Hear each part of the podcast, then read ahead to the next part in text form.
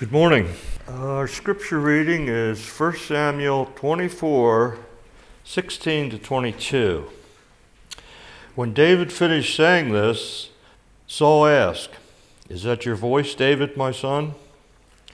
And he wept aloud. "You are more righteous than I," he said. "You have treated me well, but I have treated you badly. You have just now told me of the good you did to me. The Lord delivered me into your hands, but you did not kill me. When a man finds his enemy, does he let them get away unharmed? May the Lord reward you well for the way you treated me today.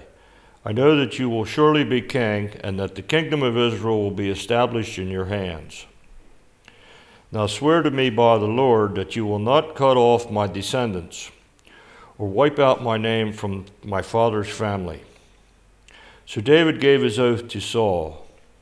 Then Saul returned home, but David and his men went up to the stronghold.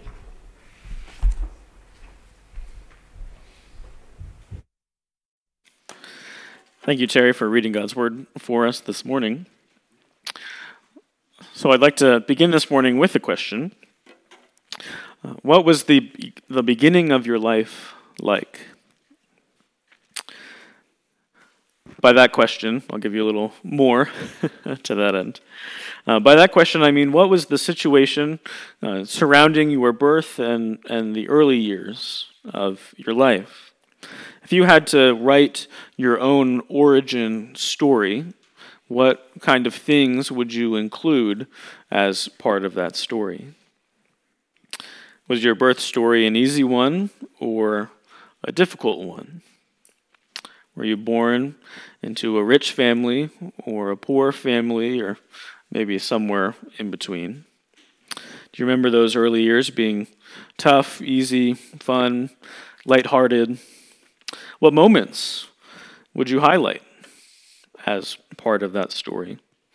What people or places would have made the cut so influential to your origin story that you would wish to include them?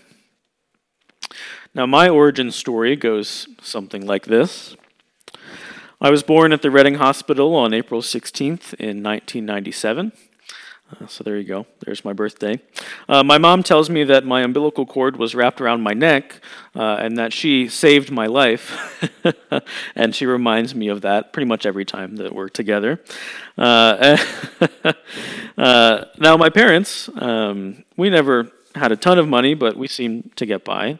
Eventually, I remember in those early years, things being bright and vibrant, and things seemed light and easy, at least from my perspective as a kid. Now, from my parents' perspective, I realize now that we have a way of making it seem like that for our kids when maybe it isn't quite like that behind the scenes. We moved from Reading into Exeter when I was 4, so we actually lived in the city of Reading, well, across the river, if you're familiar with the area, close to where the Hess Station used to be on Lancaster Avenue, if that rings any bells for anyone. We were in some ways fleeing the city's worsening economic situation and the school systems. My siblings had begun to attend elementary school and were about to move into middle school in Reading. My parents didn't think that was the best path forward for us. And so Exeter is where I would stay for the rest of my childhood. Now you can tell, just in my telling of that story, that there's probably some things that you can relate to, maybe some things that you can't. But it's interesting to think about, the situation in which we began our lives, right? We all came from somewhere, from someone. Now, today's sermon, as we prepare to move into our Advent series, today's sermon will really be a lead-in to the Advent series that we'll start looking at next week. And we'll be looking at what is the origin story of Jesus Christ. Now, to do that, and this is where it gets a little tricky, we'll actually be going backwards.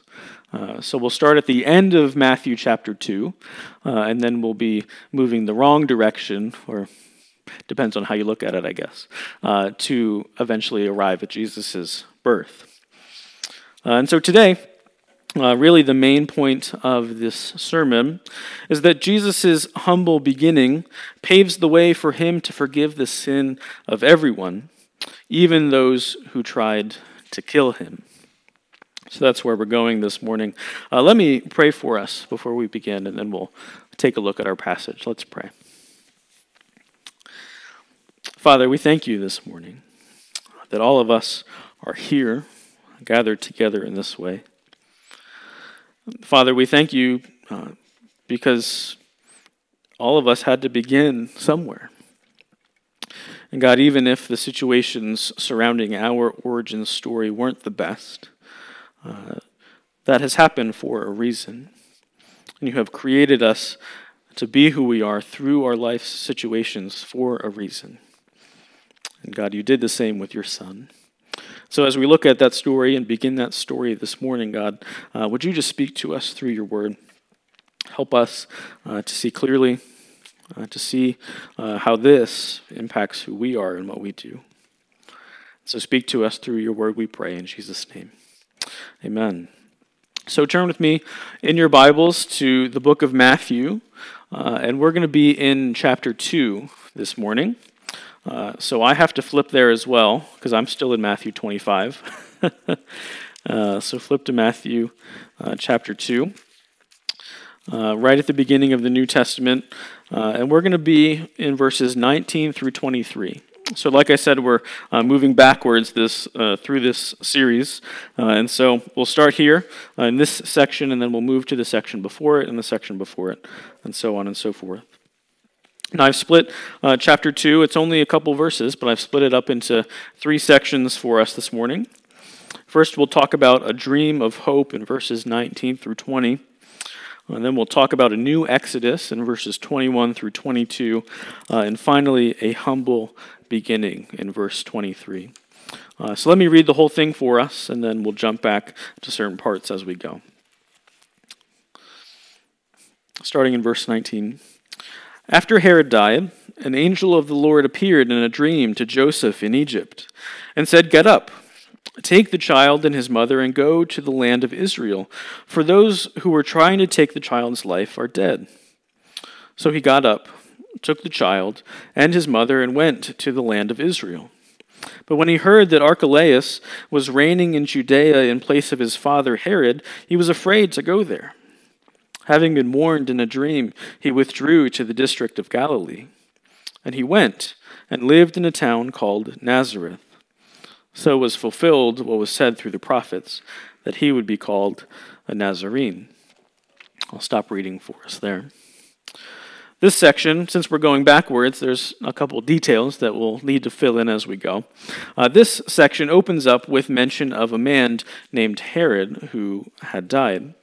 Now, this is King Herod, Herod the Great, he's also referred to as that, who is the king of the Jews. Now, Herod will be a recurring character that we'll see in the origin story of Jesus. King Herod ruled from 37 to around 4 BC. But though he was the Jewish king, he was not technically Jewish. He was from the line of Abraham, but he was an Edomite, a descendant of Esau. If you remember that story from the Old Testament, branches off Jacob and Esau. So though Herod thought himself to be Jewish, he did not follow the Jewish law. King Herod was also a supporter of Rome. When the Romans came in and took over an area, we've seen this throughout the book of Matthew. When they came in and took over an area, they would institute a local ruler. I've called them a puppet king to oversee the area for them and keep the peace. Now, Herod's rule was not necessarily a peaceful one. He did do some good things, like expanding and updating the temple. Herod's leadership was constantly in question, and as we'll see throughout the coming weeks, he did some pretty drastic things to try to keep that leadership. We see that alluded to even in these couple verses, that someone was trying to take Jesus' life. The worst of Herod's decrees was his decree to kill babies, and that may eventually, those babies would go on to maybe threaten his rule in some way. But as we see in these verses, now that King Herod has died, there is a new hope for the Jewish people. Maybe now that King Herod is gone, things will begin to go easier for them. Maybe many can return to Israel who had not been there for a while. And included in that are Mary, Joseph, and the baby Jesus. Joseph receives word through an angel in a dream that this has taken place. It says, "Get up, take the child and his mother, and go to the land of Israel, for those who were trying to take the child's life are dead." Now, they received this word much faster through an angel appearing in a dream than they would have through a messenger or through someone else. This communication from God through a dream is something that strikes us, the reader, as unusual.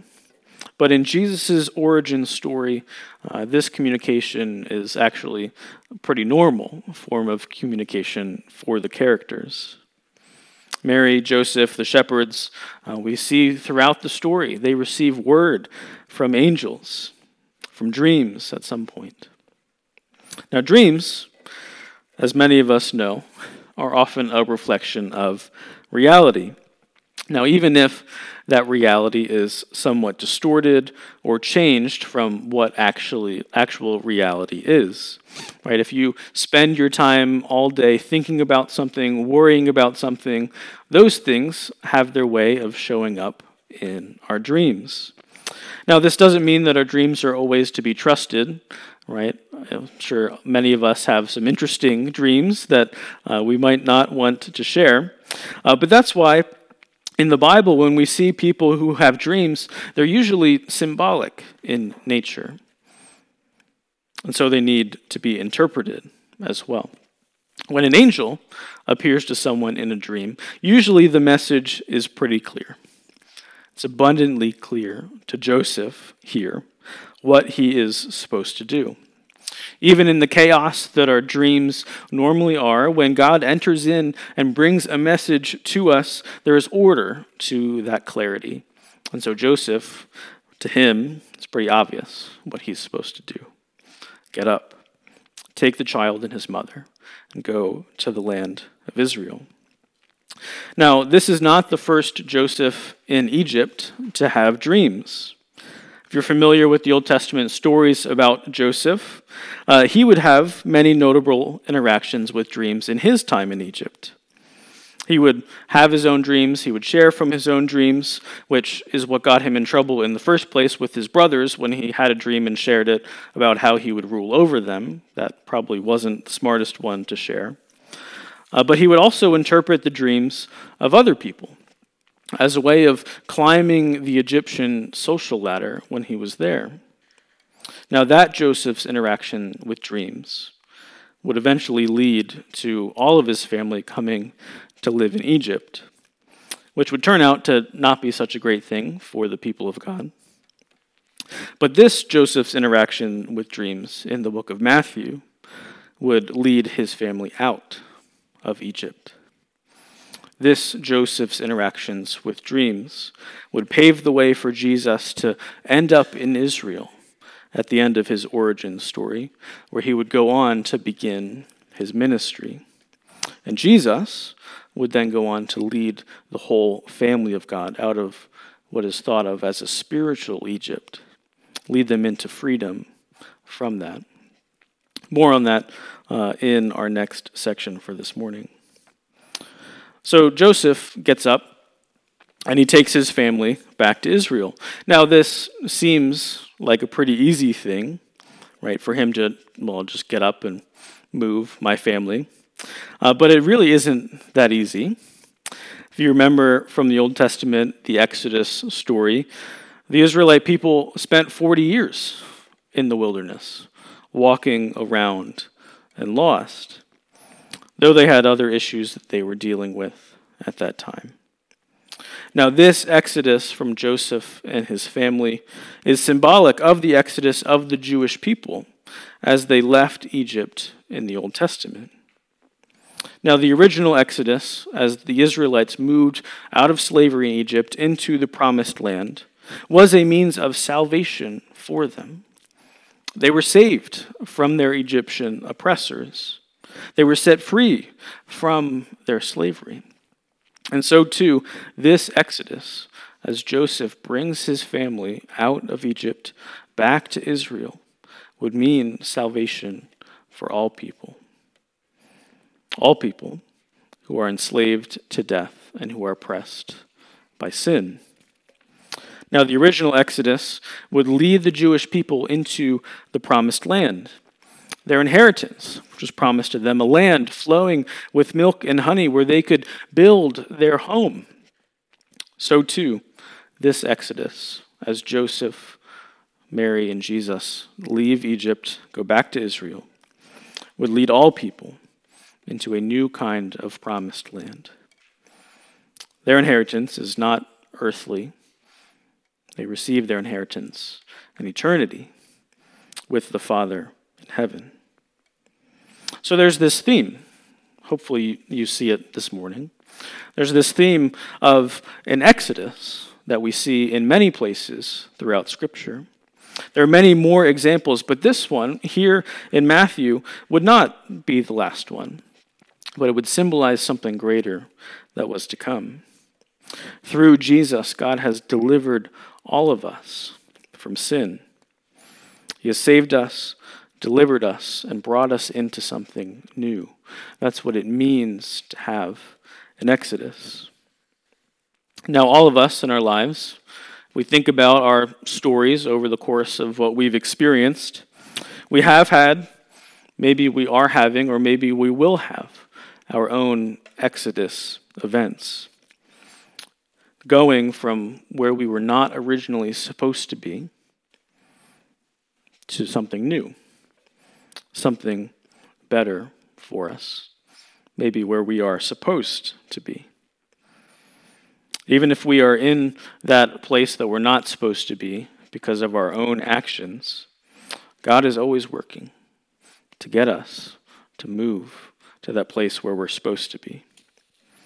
Now, Joseph shows us what the first step in that process looks like. He got up. Now, again, that seems a lot more simple than it probably actually was. It seems really simple, but this is all it takes to start the process of moving from the old into the new. First, Joseph listened to what he heard from God. Now, for him, it was an angel in a dream, so that makes it pretty clear for him. But then he took action. It might have been easier for Joseph to stay in Egypt, right? Well, even though King Herod has died, they receive word that his son is now ruling and really isn't much better than Herod was in the first place. Maybe Egypt would be safer in the long run. Maybe that would be better for him and his family. But he doesn't. He gets up and he starts moving. So my question in the midst of all of this morning is, how might God want you, if you were in this story, to get up from where you are and to start moving into something new?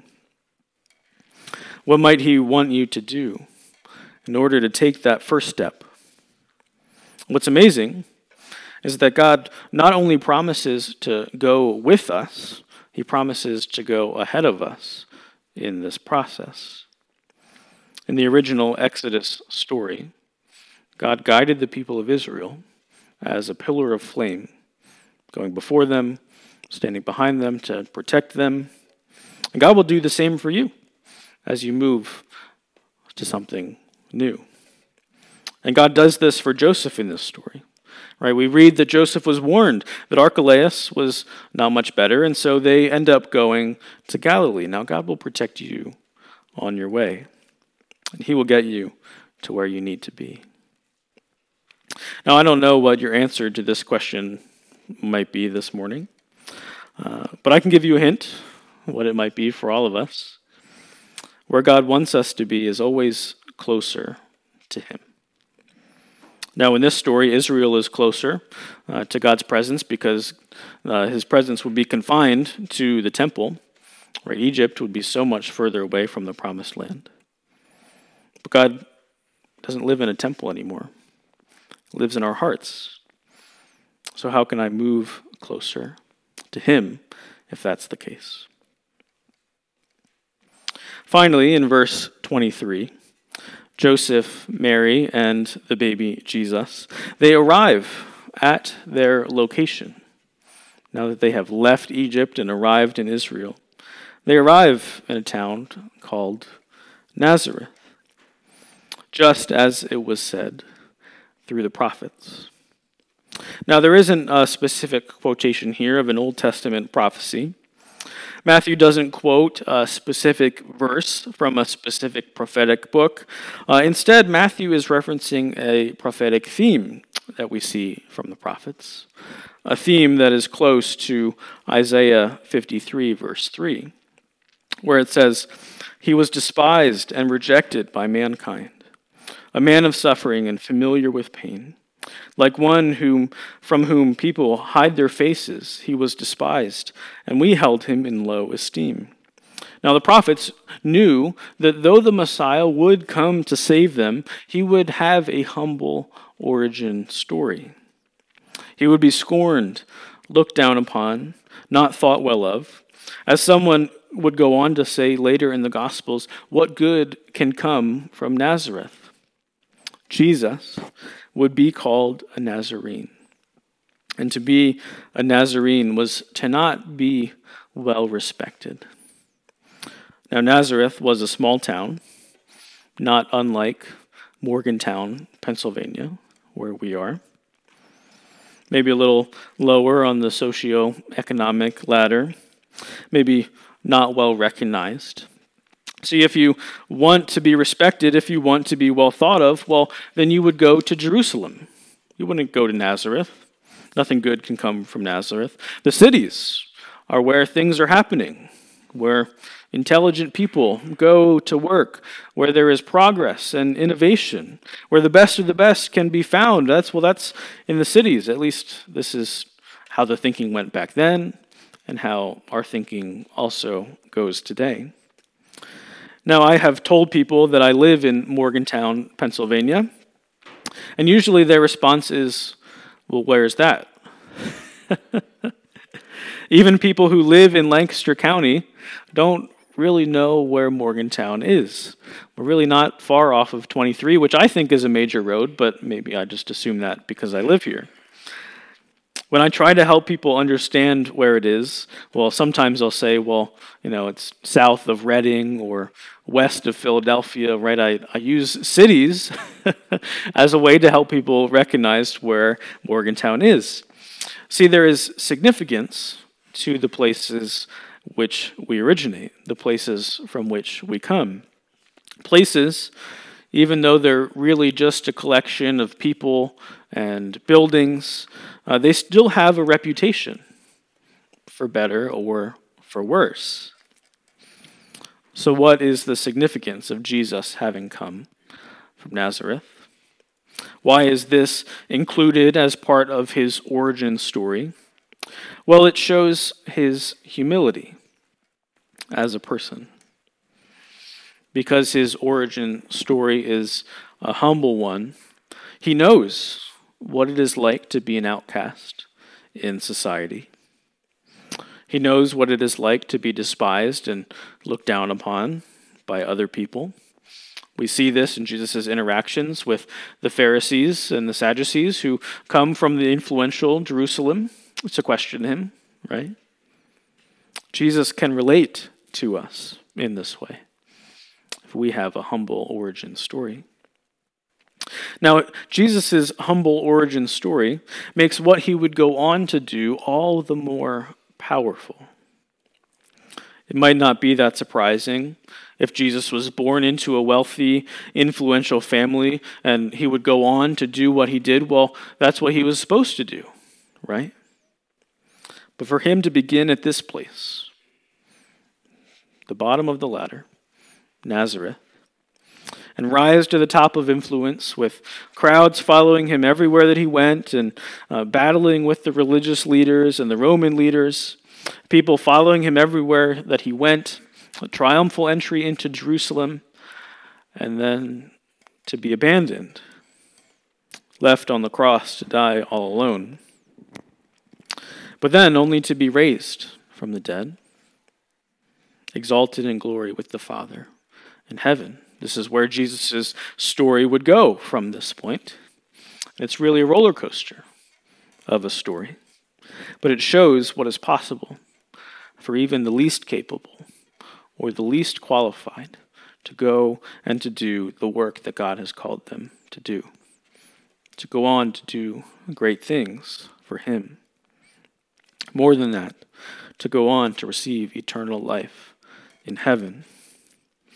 So Jesus' humble state is representative of our spiritual state as people. See, without him and what he did for us on the cross, all of us are outcasts from God, in a sense. All of us are spiritually poor without him, and all of us despise God in our own way. But with him, all of us are welcomed into a new family. All of us gain spiritual riches. And all of us are able to love God in our own way. See, Jesus' humility is the source of his forgiveness. He humbled himself by leaving his place in glory with the Father in heaven to take on flesh and to dwell with us. But his greatest act of humility is his sacrificing himself on the cross for our sin. See, this is how Jesus loves his fiercest enemies, even the ones who tried to kill him as a baby, even the ones who, as part of his origin story, caused his family to have to leave their place of origin and move to a foreign place in Egypt, and then have to come back again, even the ones who would go on to lie about it, who he was, even the ones who would go on to betray him, even us, who have all rejected him in our own way. He died for all of them, for all of us. And he did so because he was humble, because he humbled himself on the cross. So as we prepare for this Advent season and as we move towards Christmas, here is my challenge to all of you this morning. It's contained here in these verses. There's a formula for us to follow.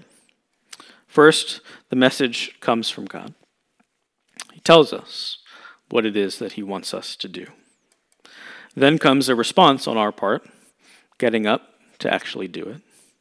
But then comes humility, humbling ourselves so that God is able to work through us, to do the things that we could not do ourselves, so that he gets all of the glory in the end. So I don't know what it is for you this Christmas season.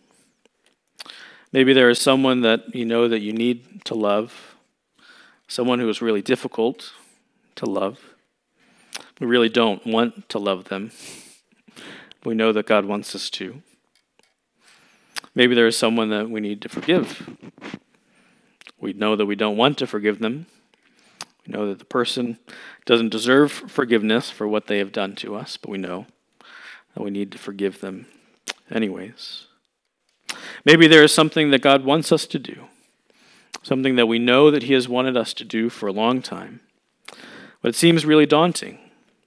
We know it's going to be difficult, but we know that that is what we need to do.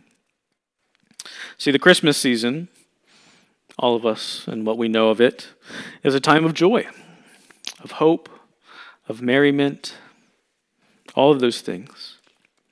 But it is only that because it wasn't in the first place. Christmas didn't start out as that. In fact, things started out very much the opposite, as we see in this origin story. It starts here and ends up as something amazing.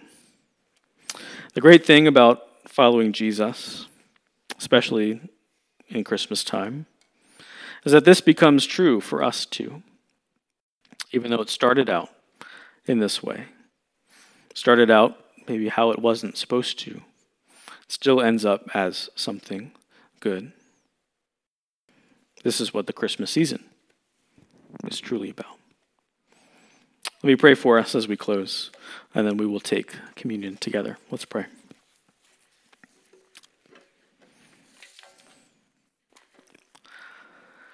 Father, we thank you this morning. You have given us a path for what it looks like to follow you. We thank you that really the origin story of Jesus, though the Messiah had come into the world, though it was joyful and hopeful in that moment, may not have seemed to be to many. We thank you, God, that your nature, who you are, is taking things that are wrong, things that we may not think that you can do or use, and then turning them into something glorious, something wonderful, something amazing. So, Father, this is why we worship you this morning. This is why we worship you in our lives. We thank you that Jesus is the greatest example of taking something that doesn't seem all that great, but God, you took it and turned it into the best thing that could ever happen to us. We thank you for that. May we remain thankful for that this Christmas season. It's in Jesus' name that I pray. Amen.